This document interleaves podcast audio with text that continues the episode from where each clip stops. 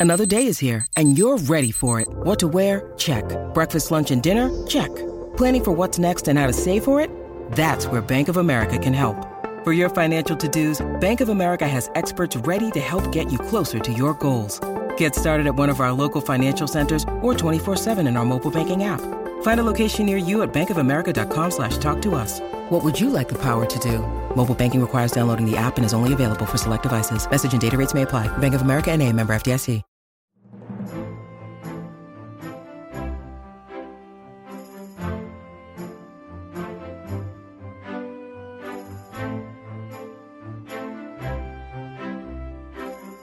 You're listening to the Tudors Dynasty podcast with Rebecca Larson. We all know that Elizabeth I died in 1603 and that James VI of Scotland succeeded her as James I of England.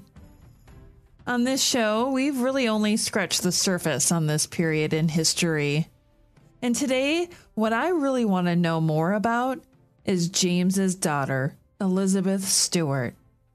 You might know her as the Winter Queen, or the Queen of Bohemia, or maybe even the Queen of Hearts. Today, I am joined by Professor Dr. Nadine Akkerman, literary historian, author, and educator. Nadine's access to Elizabeth Stuart's original letters makes her the foremost authority on Elizabeth Stuart and the perfect guest for today's show. Nadine, welcome to the show. Thank you very much for having me. I'm really excited to talk about Elizabeth Stuart today because she's a figure from history that we haven't really covered on the show yet. And I'll just start with a, a quick little bio um, to keep, get everybody up to date. She was the eldest daughter of James VI of Scotland and Anne of Denmark. And after the death of her namesake and godmother, Queen Elizabeth I in 1603, Elizabeth traveled south into England with her mother and her brother Henry. Now, I'm curious. I want to start out with this trip from Scotland to England. What would their experience have been like? Yes, that is an extraordinary moment when her, her father, James VI, has secured the succession of England. So he becomes James I of England as well and they travel from uh, Edinburgh, Scotland, to uh, London. And I think I'm, I'm actually pretty sure, but I'm, I'm the first in uh, in the biography to argue that she might have met her brother Henry for the very first time during that journey, and they had an extraordinary relationship. But they might not have met before simply because royal children were raised separately. This might be the first moment that brother and sister meet. That's quite extraordinary because she and Henry ended up having quite a close relationship, didn't they? Oh, yes, absolutely. And, therefore, I think nobody has even sort of considered uh, when they met because it's, it seems so normal to be raised with your brothers and sisters. Uh, but that wasn't royal custom. And they had a kind of joint court in England, which was quite uh, um, it was not not it was really the exception until her dad also sort of realized actually it's it's not wise to raise all my children and keep them in one basket. What if something happens? I need to actually keep them in separate courts. So if if there is a plot and they uh, manage to get to one child they won't be able to get to another child. Um, so they're also a safety measure to raise them separately later but because of their separation, they corresponded. And that's also one of the reasons we, of course, know that they had such a close relationship. Because otherwise, if you meet face to face, there's no reason to actually record it. Then it, it will all be hearsay. But because they were separated, they exchanged these lovely, uh, loving letters. Uh, and we see them talking about education. She she was taught Italian, but had really wanted to learn Latin as well and she sort of uh, wrote to him saying, "What what if I taught you Italian, um, which he sort of failed in? Uh, will you teach me Latin?" And so they had a kind of agreement about um, exchange of knowledge as well, even at that early age. Now that you brought up the Latin thing, is it true that her father thought that Latin had the unfortunate effect of making women more cunning? Uh, I don't think so. There is this kind of story, and that's kind of hearsay, and that's all, always what is repeated. And hearsay often is the most, uh, is the best story, but there's actually no real evidence that he would ever deny his children Latin or his daughter. That's wonderful. It made me think of Thomas Howard, the third Duke of Norfolk, and how he had said of his daughter, Mary Howard, at one point that she was too wise for a woman. So I almost hoped that there was some connection between Mary Howard and Elizabeth there. But if it's hearsay, then we, we must set that aside for the moment. Yes, um, it, it, derives from the Table Talk of King James, collected by Sir Thomas Overbury, uh, actually an 18th century collection and there it is recorded that James was reported of having stated that Latin was only there to make women more learned and foxes tame, and that it had the same effect to make them both more cunning. So it, it's this kind of neat little anecdote which is repeated again and again, but there is no evidence that she was never taught Latin. One of the things that happened shortly after their arrival in England was the gunpowder plot. And we discussed that in a recent episode on the show. But I've always wondered what knowledge did Elizabeth have that she was being used as a figurehead for the Catholics? Well, of course, this this is a kind of. Um, she was born in 1596, so she is nine. She's a really kind of young girl, uh, but very much aware of her position. And she must have uh, heard about the stories that they had wanted to abduct her and raise her as some kind of Catholic puppet queen.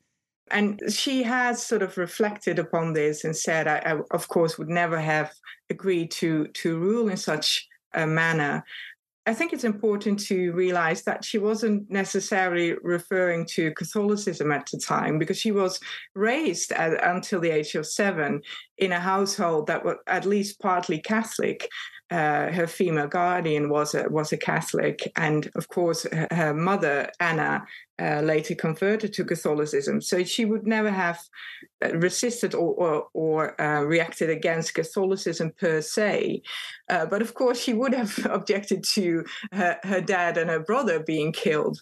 Um, so she is referring to I, I would never have unjustly ruled in that manner but it, it's it's that moment in history where you sort of wonder what if the gunpowder plotters had succeeded? Yeah exactly. Do we have any idea of maybe what elizabeth knew of her grandmother mary queen of scots? Yes I, I wish she would have sort of reflected upon her grandmother. It, it's and there are hardly any mentions, even in, in later letters, I like to think that she was very much aware of Mary, but we, we don't have uh, evidence. What, what is interesting is that both women were quite capable of writing in cipher codes.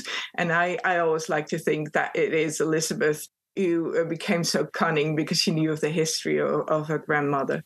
Oh, I love that. Thank you for sharing that with us. So she was, as you had mentioned, a well educated princess of England and Scotland. So when it came to the marriage market, who were some of the men that she was connected to at the time? Yeah, there were suitors uh, from all over Europe, even um, the King of Spain at one point. So there was a lot of interest in, in this eldest daughter of uh, James VI and First. And it's important to sort of realize that the eventual candidate, uh, the elector palatine, he was still in his minority. So he was actually the elector palatine in waiting. He was, he was about to become the elector. Uh, was one of the um, most powerful Protestant princes in Europe, uh, and, and not some kind of German count that historiography has made him into.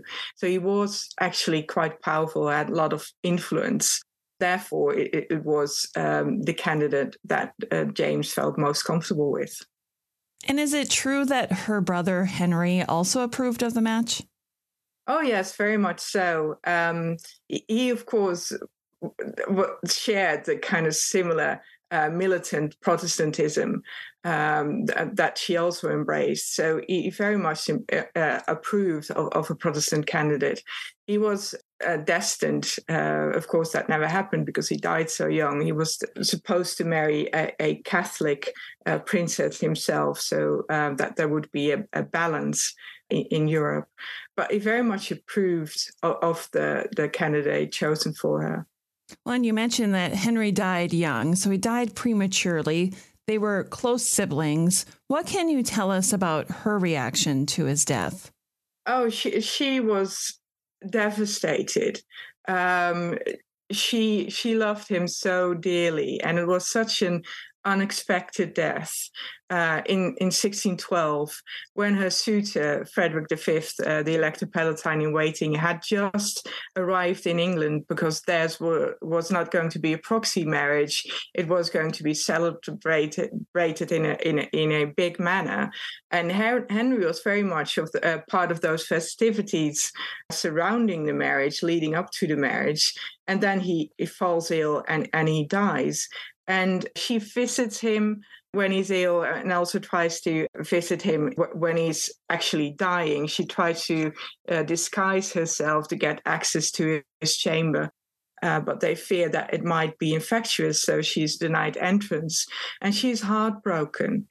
Um, and uh, it, it must have been incredibly difficult to immediately continue with the wedding her, father actually didn't postpone the wedding, as a lot of people think. He brought it forward because there was a lot of kind of criticism. What if the heir of the crown can die so unexpectedly? What will happen next? You have her brother Charles, who's who later becomes Charles I, but he's quite sickly. So if if the strong and sturdy Henry can die, then Charles can can probably also die. Uh, people think, and then we only have Elizabeth left. So should we really allow her to marry this foreign prince and, and let her let her go to Germany? So there's a lot of kind of criticism at that moment, and James is afraid that uh, the people might put a stop to the wedding. So that's why he brings it forward. So the wedding is, is a weird mixture of mourning and celebration. And that must have been incredibly difficult for her. I'm sure they were trying to move forward as a country as well, much like present day, I would I would think, with Queen Elizabeth II. With her passing and Charles coming forward, let's move from mourning to celebration instead. Oh yes, and that that's of course uh, always the case. But when I think it's it's of course very different if, if a queen in her nineties dies, or or um, when when a young kind of prince dies, and, and, not even having reached adulthood. So and and they had put so much hope uh, in in Henry. Um, so, so, it, it must have been really difficult a, a, as a nation to to look forward and, and to see see what's next. Mm, that's a good point. So a husband was chosen for Elizabeth. Is it true that Anne of Denmark was against this choice, that she didn't want her daughter to be anything other than a queen? I doubt that very much. That is again um, sort of uh, tied to this kind of um, idea that that women, uh, especially uh, uh women who are a bit politically savvy, are, are so ambitious. Um, I, think she very much understood that Frederick V, the Elector Palatine, was of the mo- one of the most powerful princes uh, in Europe. Yes, he was a Protestant, and yes, she might have preferred uh, the King of Spain, but she she at that point uh, was still also still thinking that her son would have have a great match when when Henry then later dies. It, changes a bit, and she isn't part of all the celebrations. But in the end, she's still very much approved. And uh, looking at Anna's ancestry, she also had connections to the Habsburgs family. So she she wouldn't sort of disapprove of a Protestant match. It's just that she might have preferred the King of Spain. After Elizabeth and Frederick got married, where did they go? Well, they first um, went to, um, um, to the Dutch Republic to uh, strike an alliance with the Dutch and show themselves as this Protestant power couple. So they had a kind of progress through the Dutch Republic. Frederick went uh, ahead uh, to Heidelberg to uh, prepare her arrival there. She stayed on uh, enjoying celebrations a bit longer, and, and then they moved to Heidelberg, the, the, the capital of the of the Lower Palatinate. What can you tell the listeners about what the process looked like for Frederick to become King of Bohemia? Yes, that that of course happens um, um, much later. So that, or much later, five years uh, later, five to six years later. So they're married in 1613, and he accepts the crown of Bohemia in 1619.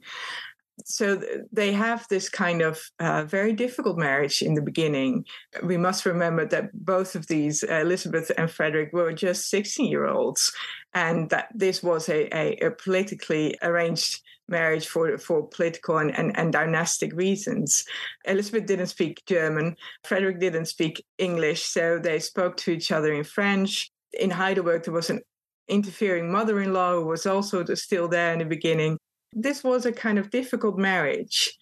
The first child is born quite quickly, but then it takes a couple of years.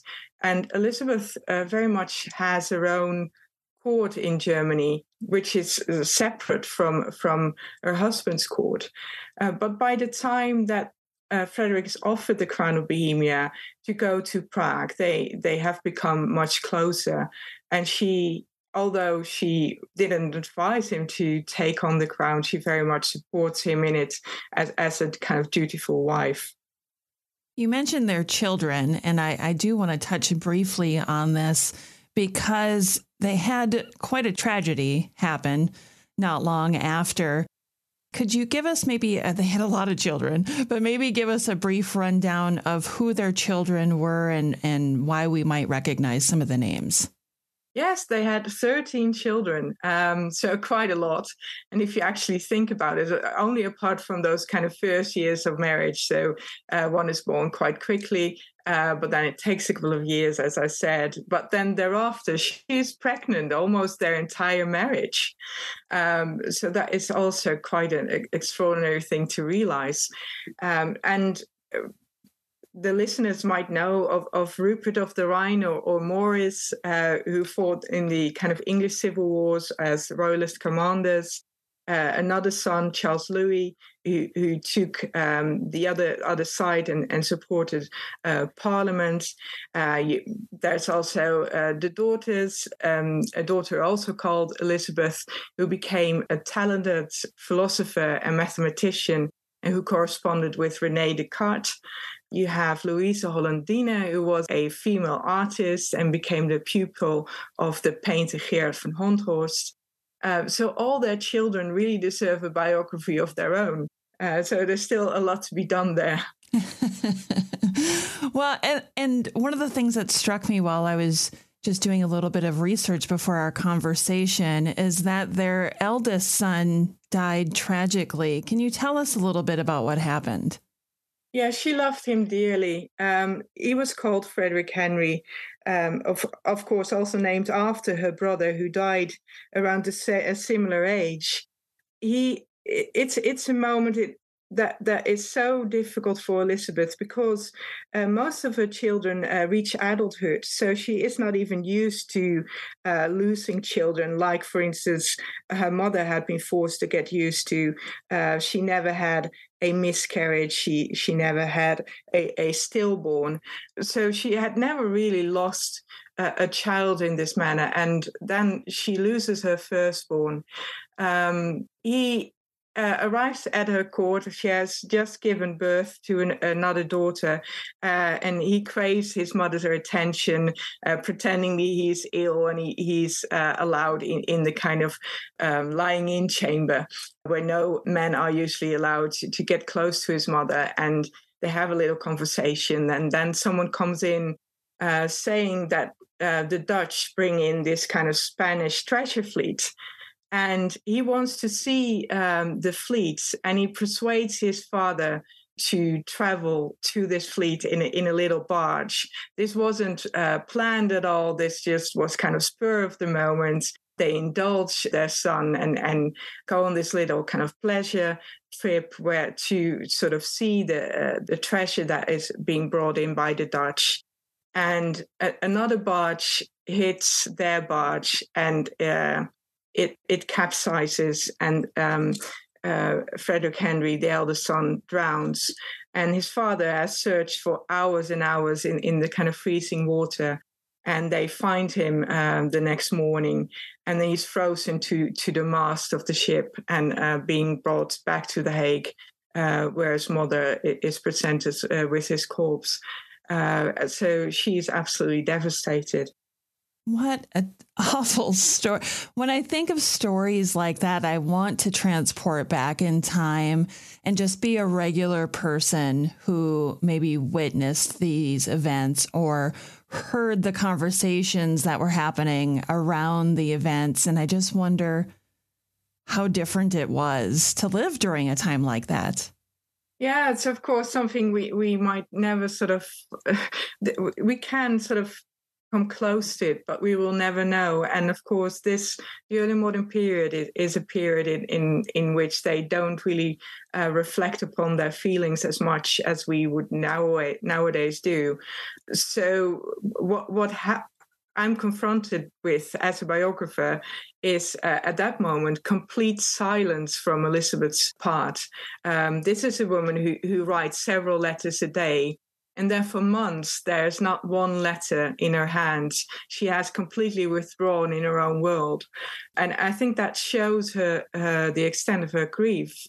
But as a biographer, I, I, I didn't want to speculate too much. So I wouldn't sort of project modern feelings as she might have felt X, Y, or Z because we don't know. We just have this this silence in in in the records. Oh, it's just so just so sad. You know, you can imagine we can imagine, we can speculate yeah. how yeah, she yeah, felt. well, let's talk a bit about the name that most people know her as, which would be the Winter Queen. Why was she referred to as the Winter Queen? Yes, well, I, I think she really wasn't. So I, I, think this is more a uh, what she has become known as because uh, that's what um, historians have referred her to. Her husband was uh, called the Winter King in one poem uh, in Catholic propaganda, uh, dismissing him. So it, it's it's a, a mock name, even though it, it sounds quite romantic now but it was definitely to make fun of him. And that is sort of projected then by historians uh, upon her as well. So that's how she becomes known as the Winter Queen because she and her husband uh, ruled uh, over Bohemia from one winter to the next. It's also often said they only ruled for one winter, but they ruled for an, for an entire year from one winter to the next winter. Uh, I've deliberately not uh, used it in the title of the biography. I've used the title Queen of Hearts because that is actually what her supporters called her. And actually, I've never been able to find another reference um, um, that her enemies would call her the Winter King, uh, Winter Queen. Sorry. That's interesting. So I was going to ask you about the Queen of Hearts because in my mind, I think we always know Elizabeth of York as the Queen of Hearts, but I love that it can be used for Elizabeth Stuart as well. Yes, we have these very kind of strong women in history uh, who are known as the Queen of Hearts, and and uh, I think it's it's wonderful that um, each uh, generation uh, seems to have their own Queen of Hearts. I love it. I love it. So, what caused Elizabeth and Frederick to go into exile? So they ruled for a year. What happened? They ruled for a year. They were, were elected as as um, king and queen. It were the kind of Protestant uh, rebels who prevented um, the, the Holy Roman Emperor from take also taking up um, the crown of Bohemia, which was usually the case that the emperor would also be the king of Bohemia. Um, the Protestant rebels put a stop to that. But of course, this emperor very much wanted uh, his his crown back, or that's is how, how how he would sort of see events. So you have Catholic armies uh, supporting the emperor, and and they they were the stronger party. So uh, they drove them uh, away, and and they had to flee from the capital, even though um, Elizabeth refused for a very long time. She refused to uh, abandon her subjects. So uh, ambassadors had to come into Prague to persuade her to leave. Oh. So during this time, let's put it into context with the timeline a little bit. At the time when they went into exile, what was happening in England? in England, we we had a uh, parliament had had sort of opened. So James very much considered whether he should allow his daughter to return to England or not.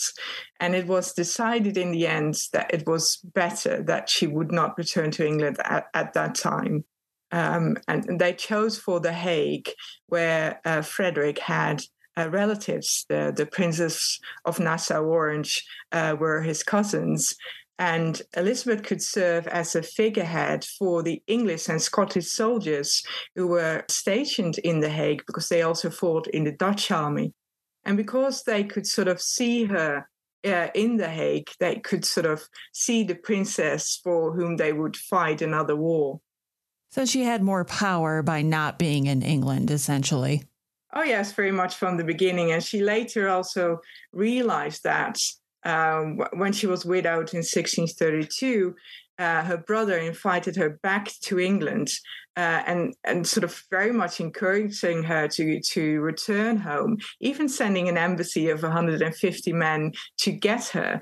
Uh, but she sent them packing. She just thought, I if I stay in the Hague, I can really be my own uh, woman. I can be my own politician. Nobody will control what I I, I will uh, do. Uh, so she was very much aware that uh, the distance from the court in England uh, was an advantage for her. I'm also curious, and of course, I'm going to jump forward in time a little bit here.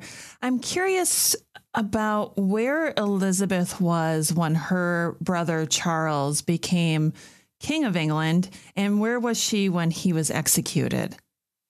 Yes, um, both still in, in The Hague. So Elizabeth uh, and Frederick turn up in The Hague in, in 1621 in April.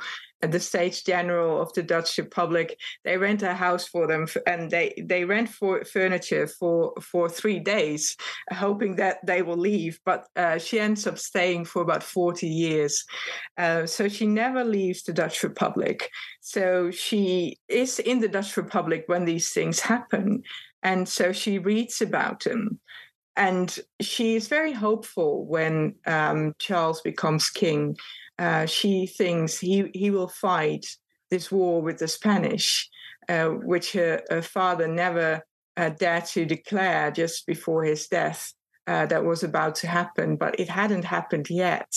Um, so when Charles then declares war uh, on the Spanish, she's very much uh, in favor of, of her brother, very much supports him in, in that decision because she finally gets the, the military support she, she had always wanted. But her relationship with her brother changes throughout the decades. Uh, she she then uh, is really angry with him when he he uh, makes his peace with, with the Spanish, and then he, he almost becomes a kind of enemy. When he's executed in 1649, she of course loses a brother and is again devastated by, by these events uh, and, and by uh, these anti-royalist feelings sentiments she really lost a lot of men in her life whom she felt close to. And one that I feel like I just skipped over to get to Charles was her husband, Frederick.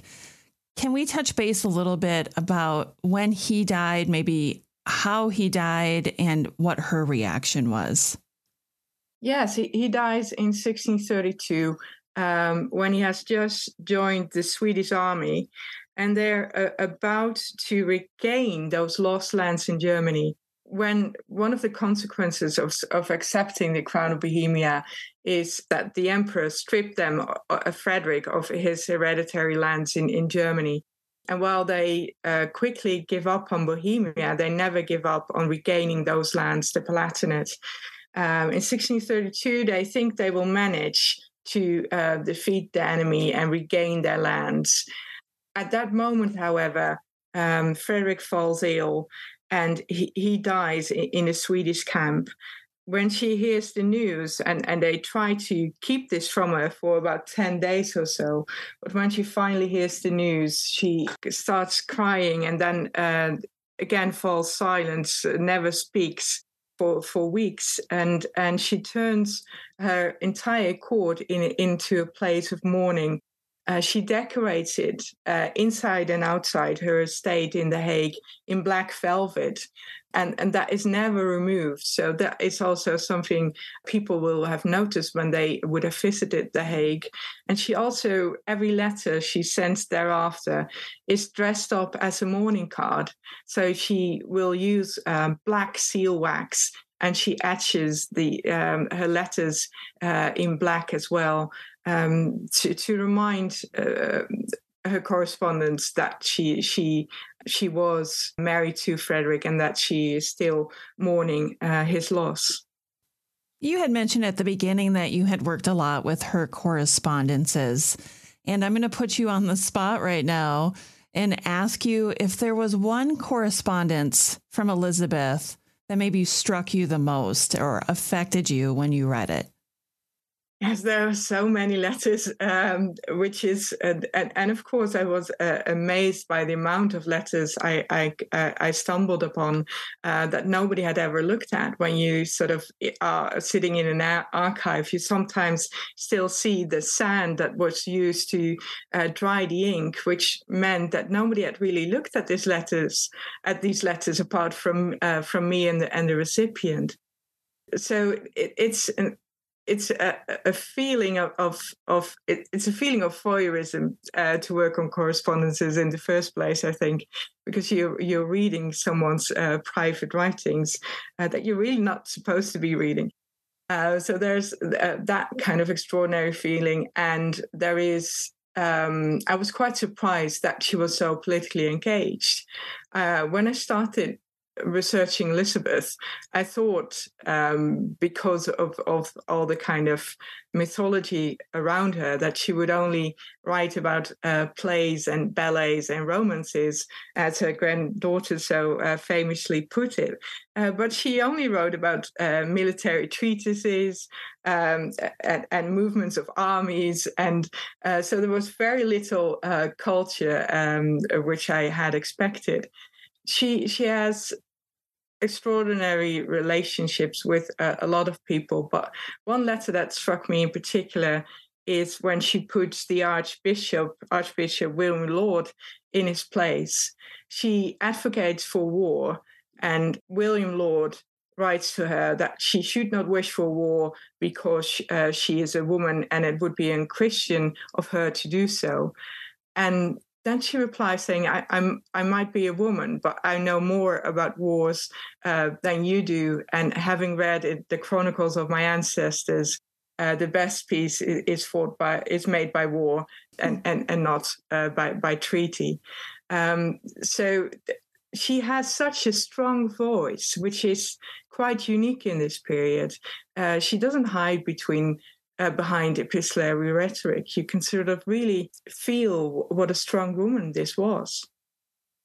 You have really opened my eyes today into who she was because I hadn't really thought about it all that much. I tend to focus more on the Tudors, but the reign of her father and mother has always interested me as well. So I love that you've been able to open my eyes and hopefully the listeners' eyes as well as to who Elizabeth Stuart really was. Now, before we wrap up, I do have a couple more questions that I want to throw in here.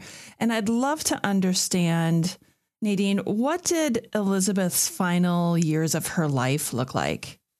Yes, again, it, it's a different period. Uh, from the moment she becomes a widow in 1632 to 1642, she's a kind of political regent, and um, her son uh, are still minors, um, and and um, her eldest son by that time is also still in prison. So she's very much the regent.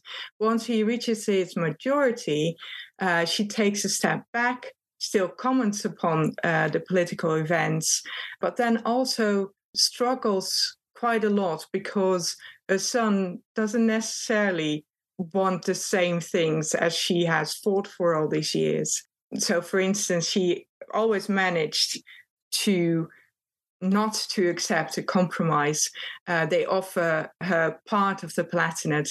The Palatinate consists of two parts, the upper and, and lower Palatinate and she was offered part of it as early as 1636. She managed to say, No, I want all or nothing. And then her son in 1648, with the Peace of Westphalia, is quite happy to get half, which, of course, she could have accepted years before. so she falls out with her son, and her son Charles Louis also denies uh, his mother her income, her jointure, that so uh, her income that she should have right to as a widow. So she she falls out with Charles Louis, and they're quite uh, there's an exchange of quite strong letters between them. And she has accumulated a lot of debt in, in The Hague. She refuses to leave the Dutch Republic before all her, her debts have been uh, paid, or, or, at least there is that promise at the restoration that her nephew will take care of all the debts. And only then she returns to England in, in the in her final year of her life. Wait, she did return to England. Yeah, she did. She did. Um, so after the the restoration, uh, she hopes that she will get another invite because as you mentioned a lot of people have died by that time so there's not much left for her um, all, all her, her friends in, in the hague have died but uh, but her nephew with whom she had a quite a close relationship charles ii has been restored to the throne uh, so the royalist cause has also been fought. She had a kind of alternative Stuart court on the continent, which attracted loads of political uh, and religious refugees during those civil wars. All of that is behind her, and she wants to return to England. And she returns, but that invite to the actual Stuart court, uh, she will then never receive because Charles II is also a bit afraid that his aunt might be more popular than he is or ever will be. Um, so she lives in a house uh, rented by one of her friends, the Lord Craven, and she dies uh, soon after. I'm really curious to hear this answer from you because I want to know after our conversation today, I think my eyes have been opened quite a bit to some of the stuff that's on the internet isn't true. surprise, surprise. A lot of it isn't true. right. So I want to know, let's just wrap this up in a tight little bow. What are the most common misconceptions about Elizabeth Stuart? One is that she loved her, her, her dogs and monkeys more than her children. Uh, which is a quote taken out of context. Um, it's actually uh, from a satire written by one of her daughters, uh, but people don't often remember that it is a satire and they take that completely out of context. Um, yes, she had a lot of uh, dogs and monkeys. Uh, most of them were for the, her children to play with and uh, she loved her children dearly. Uh, in fact, she fought her entire life to to get that inheritance back for her children. Uh, so she was a very caring and loving mother. Um, um that's one of the other things. Um, the Oxford Dictionary of National Biography actually states um, that she was an uncaring mother. Uh, again, that's just misogyny. Uh, that there's no evidence for that whatsoever. Another kind of myth is is that she was only interested in in plays and, and the reading of romances. Um, she actually used just very much like Anne of Denmark used masques for instance for political purposes. And uh, yes she she enjoyed reading but she was very much politically engaged. Um, and there's so much evidence for it Thank you so much for sharing all of your knowledge with us today. Can you tell everybody the name of your book and where they can find it? It's Elizabeth Stuart, Queen of Hearts. It's published by Oxford University Press, and you could basically find it anywhere. Thank you so much for coming on the show today. Thank you so much. Thanks for listening to this episode of the Tudors Dynasty Podcast. You can follow and support the Tudors Dynasty Podcast on Facebook Twitter, Instagram, and Patreon at Tudors Dynasty.